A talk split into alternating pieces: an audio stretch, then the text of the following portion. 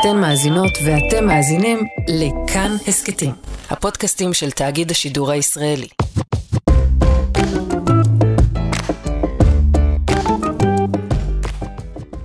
אמי האהובה. לו היית מתה עליי בילדותי, הייתי ממשיך לשאת אותך בליבי כמו זיכרון יפה, עדין, מקור געגועים חמים לכל ימי חיי. הייתי מחפש את דמותך בכל אישה אחרת שהייתי פוגש אי פעם. הייתי הולך לי רק עם זיכרון שהיה הולך ומתייפה במשך השנים, עושה בזיכרון שלך שימוש לפי צרכיי, לפי לוח הזמנים שאני קובע, ויחד עם זה הייתי חופשי, חופשי מאימי האמיתית והמייגעת המלווה אותי עד עצם היום הזה, מזקינה ומאפירה לנגד עיניי, מאבדת את בשרה הוורוד, המלא והרך, ונעשית מחודדת וצורמת וחוסמת. חושפת לנגד עיניי עצם אפורה ורזה ומנקרת לי את העיניים בעצם קיומה ולוחצת ומחלחלת בגלוי ובסתר ובכל הדרכים בלי שום מפלט. מתי תלמדי למות, לפנות את הדרך שנעשתה צרה עבור שנינו?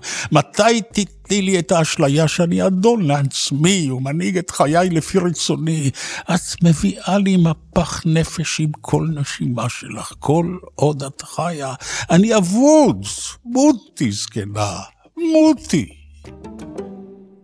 זה היה הקטע מתוך נעורי ורדלה של חנוך לוין, שכהרגלו אינו נוטה לשום אה, וזליניות בבואו לתאר את היחסים הפונקציונליים בין בני אדם. אה, גם לא בין הורים לילדים.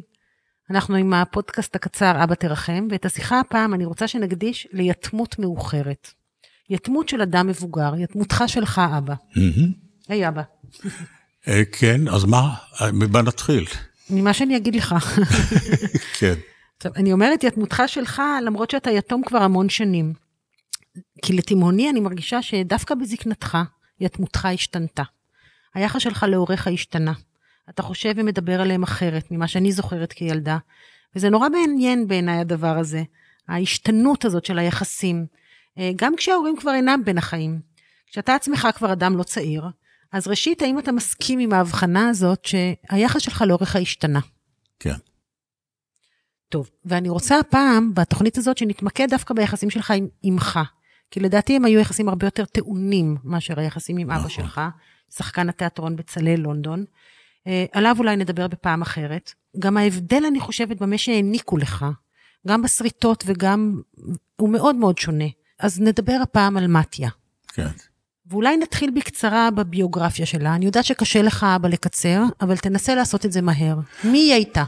אה, אמי נולדה ב-1908 בווילנה, בת צעירה לאחרי ארבעה אחים שנולדו לאביה שהיה רב וסוחר די עמיד. משפחה דתית. משפחה דתית מאוד מודרנית. אביה היה חובב ציון, היא למדה עברית בבית ספר עברי, ואחר כך הסתבכה לתנועת החלוץ, עלתה לארץ ב-1924, בגיל 17 או 17 וחצי. ילדה. נערה צעירה, והיא הסתבכה לגדוד עבודה על שם יוסף טרומפלדור, זו קבוצת עובדים חשובה בהיסטוריה של תנועת העבודה בארץ.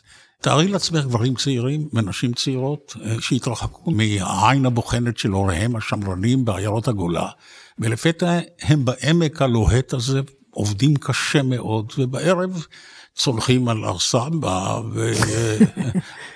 וליד מעיין חרוד, או בתל יוסף, או בעין חרוד, בקיבוצים האלה, מה עושים? אהבה. ואמי בגיל 17 וחצי או 18 נכנסה להיריון, וילדה את אחותי, זיכרונה לברכה, שמבוגרת ממני בכמעט 15 שנה. בן זוגה היה פועל צעיר ויפה. ואני הכרתי אותו, הוא היה בנאי במקצועו, והיא עם הילדה הקטנה נדדו כנראה בהתחלה בארץ בעבודותיו, בבניין, הוא שיאמם אותה והיא נטשה אותו. ואז היא מצאה עבודה כמשרתת בירושלים, בביתו של ארתור רופין. לא רק משרתת ככל הנראה, נכון? רק משרתת. משרתת חרופה, מבשלת, והיא... היא לא הזדיינה איתו? לא. למיטב ידיעתי לא, אף על פי שהוא מישש אותה מדי פעם ביורדו למטבח לטעום את המאכלים. היא לקחה את אחותי הקטנה, אולי בגיל ארבע, לווינה כדי ללמוד תזונה. ושם היא שהתה שנתיים בקשיים גדולים מאוד, גם כלכליים וגם אחרים. התחילה אז האנטישמיות הגדולה בווינה.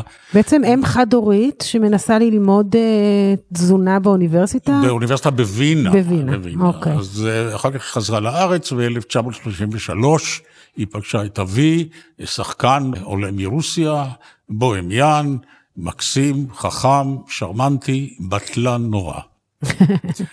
ובגיל, ב-1940 נולדתי להם, אחרי שבע שנות נישואים, אני חושב שהייתי ילד יקר. אוקיי. איזה מין אימא היא הייתה בילדות המוקדמת שלך? כי אני תמיד חושבת על הדבר הזה שהורים הם הורים שונים לגילאים שונים. כן. יש לי הרגשה שדווקא בגיל המוקדם, אה, היא הייתה עוד אחלה אימא. אה, ראשית כל היחסים בין אה, הוריי היו טובים מאוד בהתחלה. אבא שלי היה איש מקסים והיה אז כוכב, במונחים של הימים ההם, כוכב תיאטרון. גם ההכנסה הייתה לא רעה.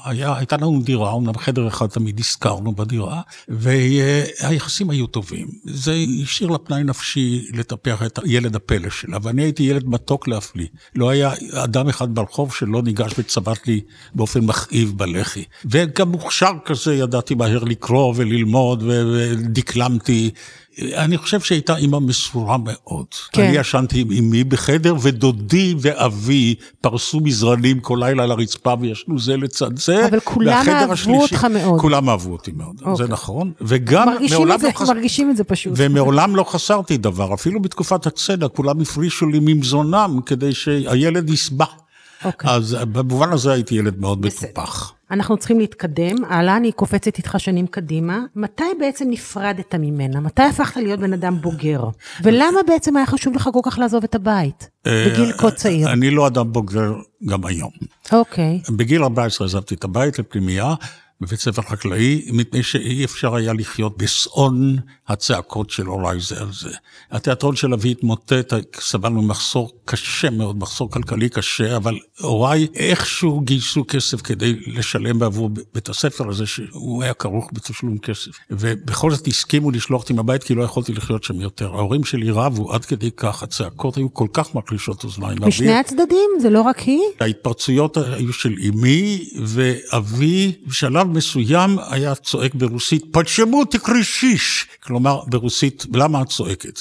זה המילים היחידות כמעט שאני זוכר ברוסית, ואז הוא היה מתחמם נורא. אבי היה, היה עוצר את רוגזו בתוך קרייסו ההולכת ותופחת. במשך השנים הוא היה בהתחלה איש רזה, ולאט לאט איש חולה ושמן, ואז הוא היה מתרגז, ולפעמים נוטש את הבית, ופעמים גם היא עזבה את הבית לשבוע, שבועיים. אני זוכר שפעם היא נסעה למנזר, היא תמיד חלמה על איזו התבודדות. אני זוכרת אותה בתור אישה מאוד דרמטית. יכול להיות שהיום הייתה מאובחנת בתור מאנית, דפרסיבית, אה, לא יודע אם קלינית, אבל ודאי פסיכולוג היה אומר שיש לה נטיות ברורות כאלה לדיכאון מצד אחד, דיכאון כבד, שאז הכל היה הופך ל... נמוך יותר ואיטי יותר, ו... ועליצות מופרזת, כאשר היה קורה משהו משמח, היא זכתה באיזה מחמאה. כן, איזה... והג... והגזמות ופעורים, איזה כן. חוסר יכולת לאינטרוספקציה, ל... אה, לבחינה עצמית, זה גם הייתי... כן, אני זוכרת כן, את נכון. התיאורים נכון. שלה, את המחמאות שלה אודות עצמה, אודות השיער הכחול שלה, שמרוב שהוא היה שחורי הכחול, כל מיני דברים מוזרים כן. מאוד. היא לא ספקת האישה מוחמצת, היא לא זכתה במה שהייתה ראויה, כן. זה ברור לגמרי. היא הייתה משובדת לעבודה, לצרות של פרנסה, לאבא שלי שהיה איש מקסים, אבל בטלן מושבע. הוא היה השחקן היחיד שאני מכיר שאמר, תנו לי תפקידים קטנים. שלא רצה תפקידים ראשיים. הוא לא רצה תפקידים ראשיים, אבל מישהו קיבל לפעמים תפקידים ראשיים, כי הוא היה איש די מוכשר.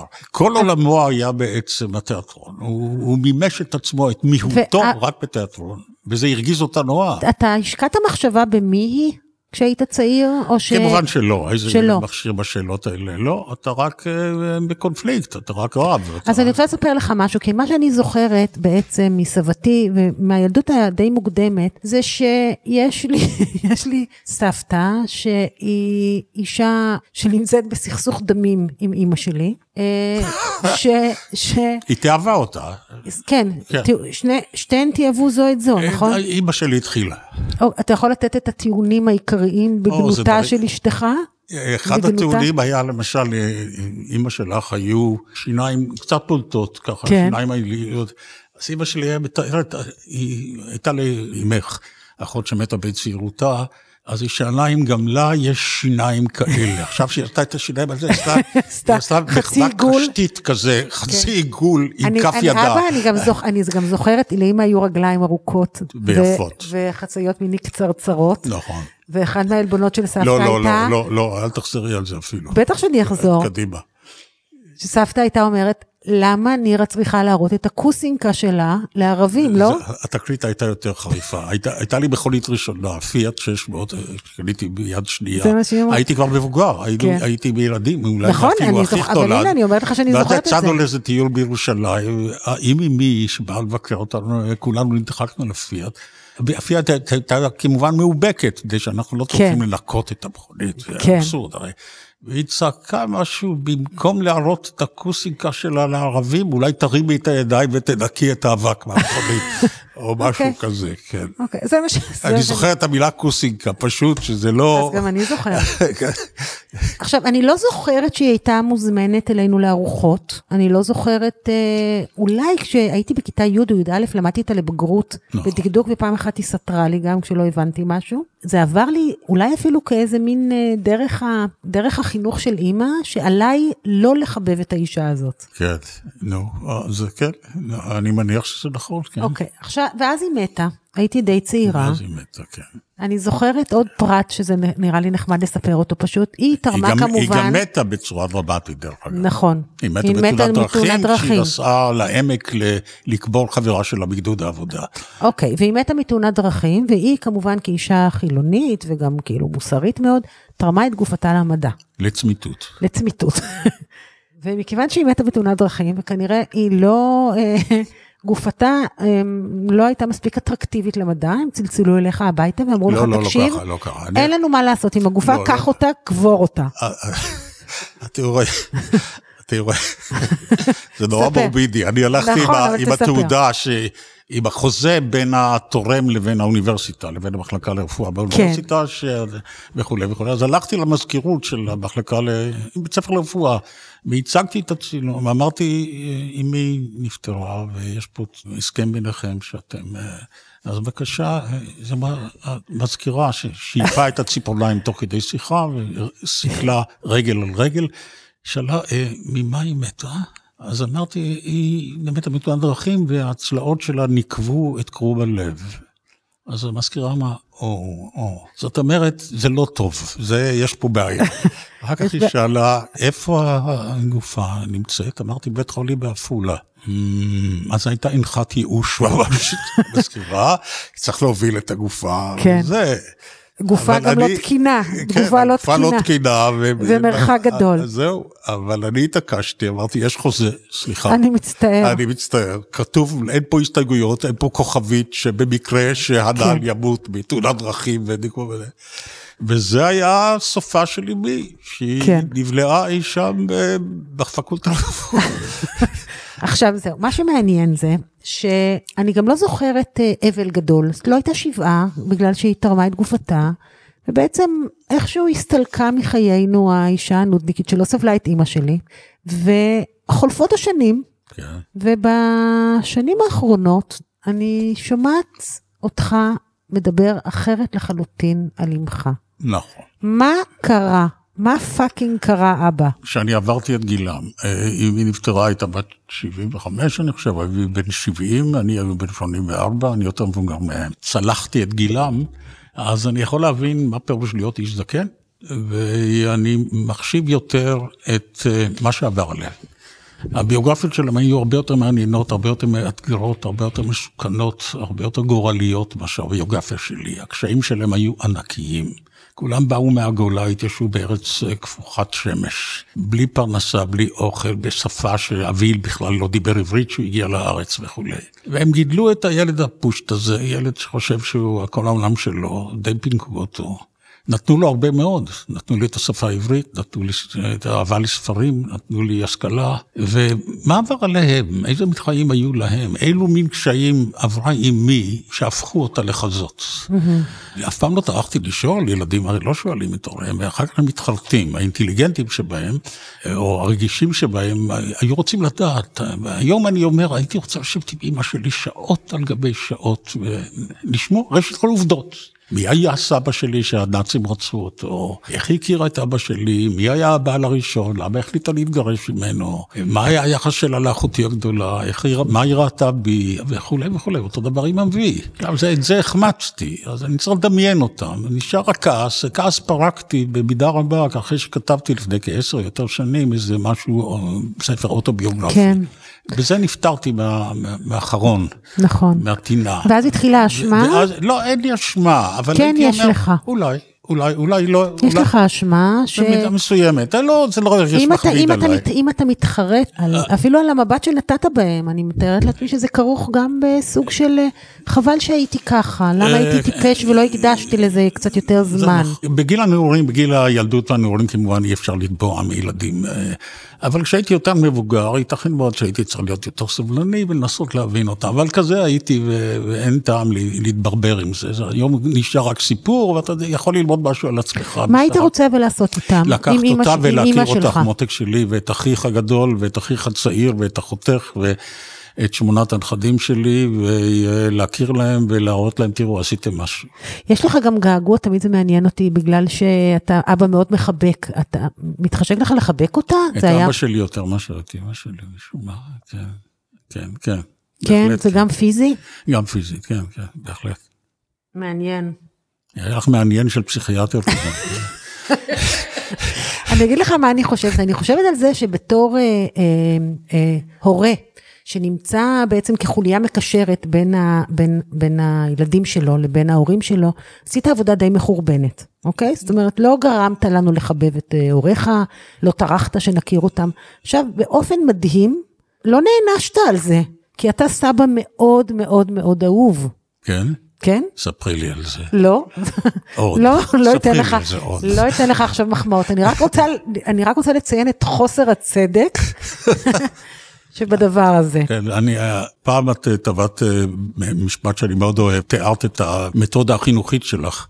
אמרת הזנחה קונסטרוקטיבית. כן, ואתה סבא מזניח קונסטרוקטיבי? כן, כן. זה כל מה שאני עושה בשביל להיות סבא טוב זה רק, לה- אפילו לא להראות להם, כי להראות זה פעולה אקטיבית, אני, אני פשוט אוהב אותם נורא. נכון. ו- וחושב שהם אבל אני, נפלאים. אבל אני חושבת שגם הילדים של, שלנו, זאת אומרת, הנכדים שלך, רואים את המבט שלנו, הילדים אותך, וילדים מאמצים את זה. אני זוכרת כמה זה היה טבוע בי, המבט שלכם, אותה. אני יכולה להבין אז כמה זה טבוע בהם, המבט שלי, אותך. כן, זה... זהו, אבל גמרתי עם הפסיכולוגיה, אבא. או, אמ, ברוך השם. אנחנו נסיים, אני חושבת, אה, אבל לפני שנסיים אני רק אגיד תודה לעורכת שלנו, מאיה קוסובר, אה, ואני אגיד שפרקים נוספים תוכלו למצוא ביישומון כאן ובכל יישומוני הסכתים, ואני רוצה שנסיים עם שיר מאוד יפה של אבות ישורון, שתופס בעיניי את התנועה חזרה אל השורשים. אה, זה שיר כזה מאוד רחב וסימבולי מאוד, אבל בהקשר הזה הוא נראה לי בול כמו משל ליתמות מאוחרת. אבות טוב, ישורון. אצלו, אצלו, רק להעיר, אבות ישורון זה החרטה הנוראה ורגשי אשמה על זה שהוא עזב את הוריו בגולה. נכון. זה רודף אותו לאור. אגב, גם את אמך. נכון, נכון, אני מניח, אבל היא מעולם לא דיברה על זה. אז הנה השיר, כן. כל הנערות הולכים אל הים, והים אינו מלא. כי כל הנערות חוזרים אל הנערות.